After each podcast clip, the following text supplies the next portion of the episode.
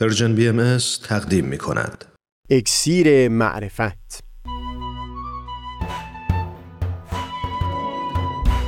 مروری بر مزامین کتاب ایقان این گفتار تار و پود زندگی مروری بر تار و پود. از تا همامه ازلی در شور و تغنیست قلب را از سروش او بی بهره مکن. از تا همامه ازلی در شور و تغنیست گوش قلب را از سروش او بی بهره مکن. گوش قلب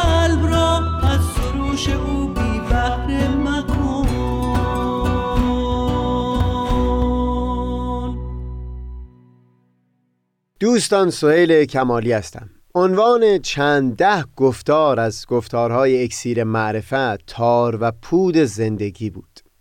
از این به بعد هر زمان هم سلسله گفتارهای زیر یک عنوان در اکسیر معرفت داشته باشیم هرگز به همچو شماری نزدیک هم نخواهد شد.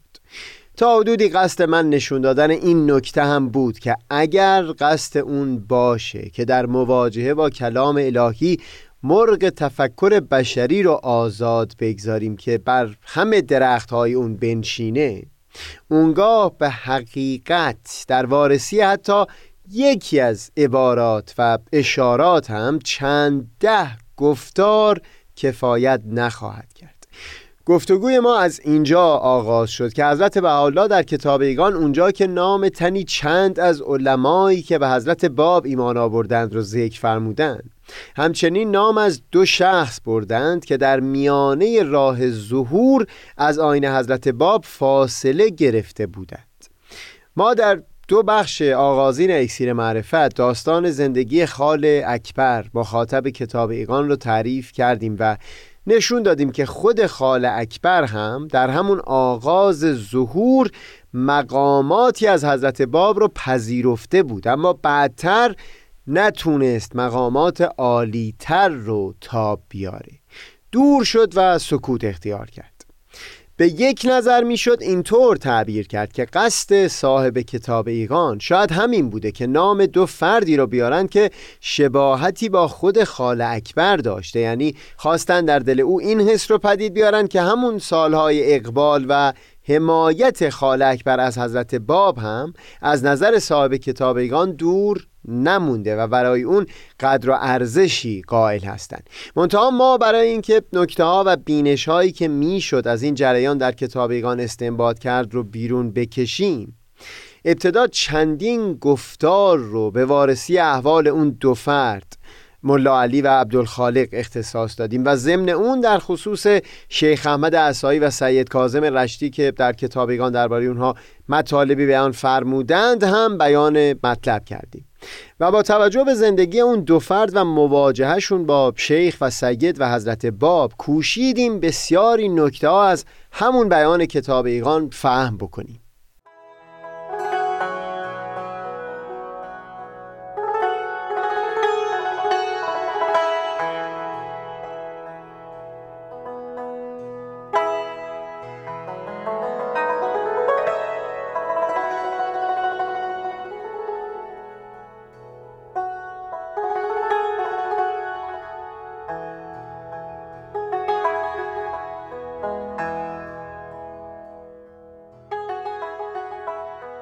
از جمله تونستیم به کمک خود زندگی اون دو فرد. از دل همون اشاره کتاب ایقان درباره تفکیک مقامات ظهور پیامبران الهی مطالبی رو برداشت بکنیم و هم بهتر فهم بکنیم که چرا افرادی مثل تولستو یا محمد عبدو در ستایش ظهور الهی بسیاری مطالب بلند بیان کردند اما هرگز ایمان نیوردند. در اینجا بین دو ویژگی ظهور پیامبران الهی یعنی علم و قدرت تمیز و تفکیکی قائل شدیم.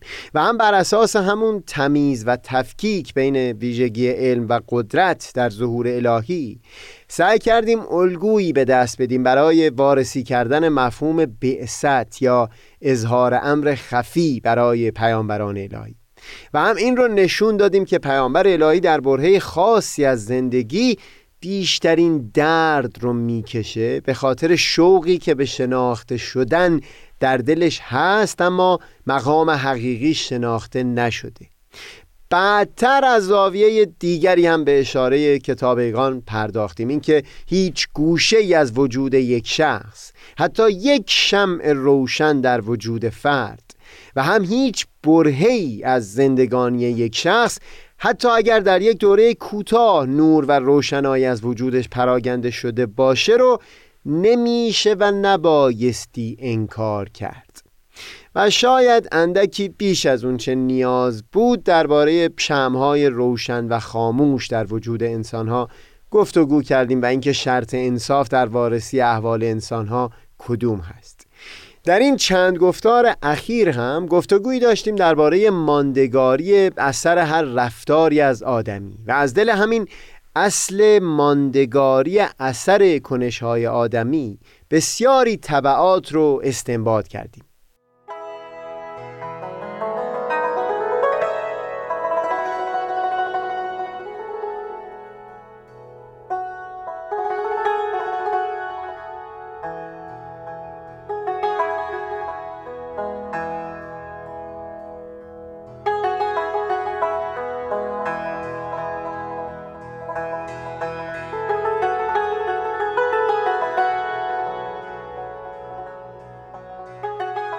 از اثر همین بینشی از کتاب ایگان که در نیمه دوم گفتارها به اون پرداختیم یک زمانی حسی در دل من سهیل پدید اومده بود. اینکه اگر شخصیت امروزی خودمون کل وجود خودمون در این لحظه و این آن رو به صورت یک لباس تصور بکنیم که بر تنگ کردیم اونگاه تارهای اون عبارت از زمان هست و پودهای اون عبارت از یکایک افرادی و تجربه هایی که ما در طول زمان با اون مواجه شدیم. معلمی که در کلاس چهارم دبستان بهترین مهربانی ها رو کرد و عزت نفسی رو در دل من پرورد پودی هست از این لباس که تا ابد اثرش و نقشش در من باقی مونده. پودی هست از این لباس که محو نمیشه. حتی اگر دهها پود دیگه بعد از اون بر اون تار تنیده شده باشه. نازم مدرسه من که در کلاس اول راهنمایی به جرم اینکه در نماز جماعت شرکت نکردم من رو اون چنان مورد ضرب و شتم قرار داد که در اون سن و سال جلوی دوستانم شرمسار شدم. با اینکه او رو بخشیده باشم اما باز اون پود بر این لباسی که امروز من بر تن خودم دارم باقی مونده. همه افراد و تجربه هایی که در طول عمر داشتم پودهایی شدند که این لباس امروز این کل وجود من رو تشکیل دادند. حسم عمیقا اون بود که گویی که اون معلم کلاس چهارم من یا الهام مربی درس اخلاق من یا اون الهام دیگه مربی اون کلاس دیگه من یا فرزاد یا اون دیگری و اون دیگری. وقتی من امروز دست به قلم می‌برم تا چیزی بنویسم اونها هم در کنار من حضور دارند و دارن در این نوشتن به من کمک می‌کنن چون پودی از این لباس که وجود امروز من باشه اونها هستند اینطور میشه که مادرم که امروز نیست یا دوست فاضلم ابوالفضل انصاری که امروز نیست در من زنده است و هم بعد از من حیات خودشون رو در دل همین آدم ها ادامه خواهند داد. چون من هم پودی خواهم بود در وجود کسان دیگری.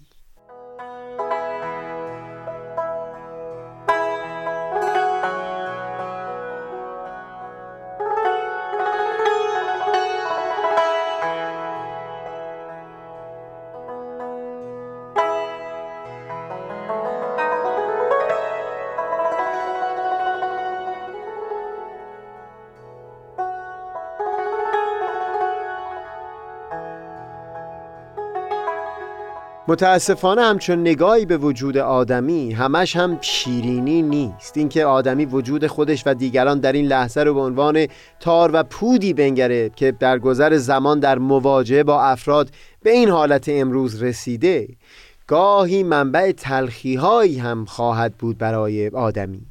من همین چند گفتار قبل از دوستی اسم بردم به نام پیام حسینی. به یاد آوردم که چطور در دوران دبستان من که انتظار می‌رفت حامی او باشم خودم شده بودم منبع درد او.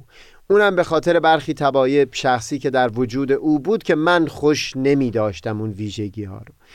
چندین سال اون رفتارهای ناپسند من ادامه داشت. این رو در همون گفتار هم بیان کردم که حتی اگر امروز من بتونم پیام حسینی رو پیدا بکنم و او اطمینان بده که من رو بخشیده و واقعا هم بخشیده باشه اما مسئله اونه که اون پودها که من اون زمان بر لباس وجود او تنیدم همراه و همگام با وجود او تا همین امروز مانده. بر عکس اون چند مربی و شخصیت نازنین که اثرشون بر وجود من مددی بود که همواره دلم رو گرم می کرد و لمس می کردم که گوشه ای از قلم رو با من گرفتن.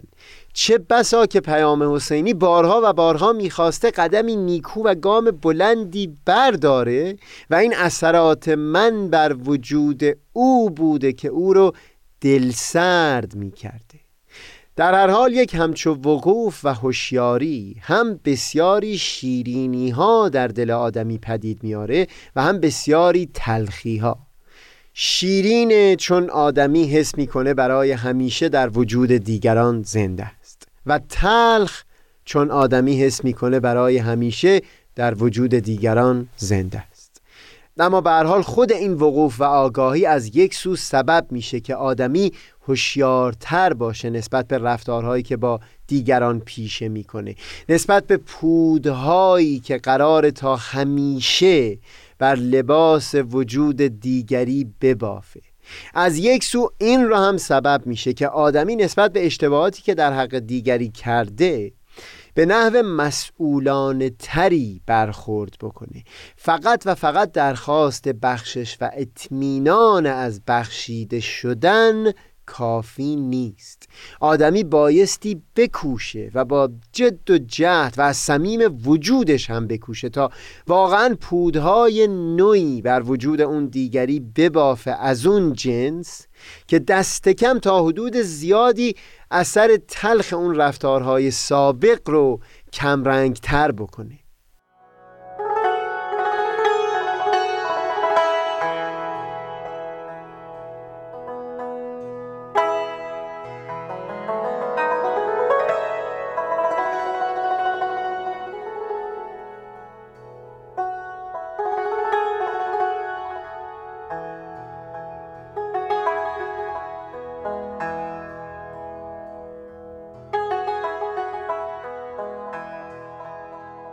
گمان می‌کنم یکی از زیباترین داستانهای کوتاه به کی سلام کنم اثر خانم سیمین دانشور باشه.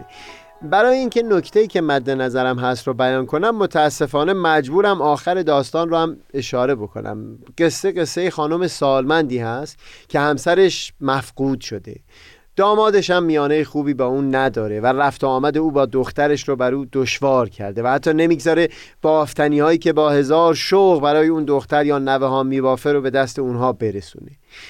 پیرزن مجبور میشه بافتنی ببافه و بشکافه ببافه و بشکافه.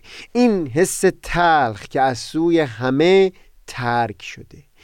این حس تلخ به همین قوت در دل او بود تا یک وقتی که توی کوچه راه می‌رفت و به خاطر برخورد یکی از بچه ها با اون موقع تو بازی به زمین افتاد و نتونست از زمین بلند بشه. زبان به بدگویی باز کرد به بچه ها و زمین و زمان و باز به یاد بیکسی خودش افتاد. همین جای داستان هست که نقطه عطفی حس دل پیرزن رو دیگرگون می‌کنه. چند رهگذر به طرفش آمدند. جوانی که ریش سیاه و عینک داشت خم شد و دست کوکب سلطان را گرفت و از زمین بلندش کرد. چادر نمازش را از روی زمین برداشت و عرفایش را تکانید و روی سرش انداخت. زن خوشسیمای بیهجابی آشغال گوش را جمع کرد و در کاغذ روزنامه پیچید و به دستش داد. قلب کوکب سلطان بد جوری می‌زد و دهانش تلخ بود. با این حال به روی زن خندید. ناگهان خیال کرد که این جوان دامادی است که آرزو داشت داشته باشد اما نداشت. و این زن دختر خودش است. بعد اندیشید که تمام مردم شهر قوم و خیش و کس و کار او هستند و از این اندیشه یک آن دلش خوش شد. رو به همه سلام گفت و ناگهان زد به گریه. و حالا اشکی میریخت که انگار حاج اسماعیل همین دیروز گم شده است. واقعا تصور می‌کنم این داستان سیمین دانشور برای کمتر کسی از ما پیش نیومده باشه. روزهایی بوده که سرحال و قبراغ بودیم و یک حرکت زننده از سوی یک غریبه که هیچ انتظارش رو نداشتید حس شما رو دردالود می‌کنه. روزهایم بوده که بالعکس یاد حوصله ای نداشتید اما دیدن بی از خودگذشتگی از سوی یه فرد روز شما رو روشن کرده. حس من اینه که اگر وجود امروزی همه آدم ها را همون لباس ها همون تارها و پودها به حساب بیاریم اون وقت لحظه به لحظه زندگی ما پر از معنا خواهد بود. حتی زمانی که به کلی دور باشیم از خیشان یا حتی آشنایان دور از کسانی که معمولا قرار هست وجود و حضورشون به زندگی ما معنا ببخشن. همون دو رهگذر داستان سیمین دانشور پودهایی شدن در وجود اون پیرزن که سبب شد به یک باره همه شهر و قوم و خیش و کس و کار خودش به حساب بیاره. تلخ باشه یا شیرین همچون نگاهی نسبت به زندگی. نگاهی که همه تعاملهای ما رو پودهای ماندگاری در وجود دیگر آدمیان می‌بینه. سبب میشه تا در همه برخوردهامون دوباره و بلکه ده باره تعملی بکنیم. چون خواهیم دانست که اثر اون رفتار پودی خواهد بود که هر چند بخش کوچکی از لباس وجودش باشه اما جاودانه در وجود اون فرد باقی خواهد موند.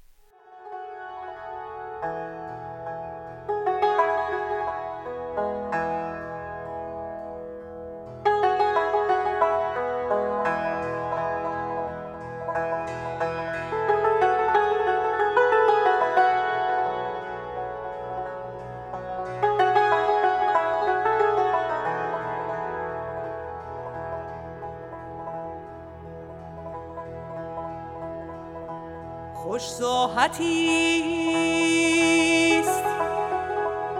ساحت هستی. اگر اندر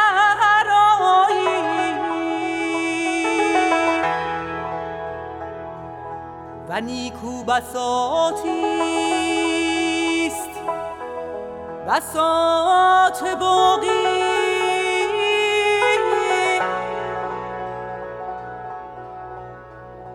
اگر از ملک فانی برتر خرامی.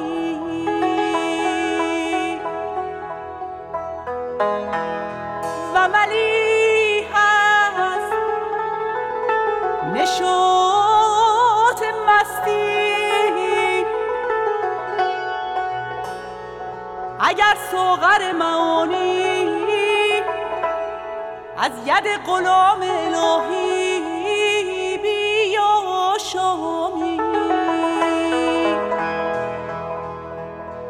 اگر به این مراتب فائز شوی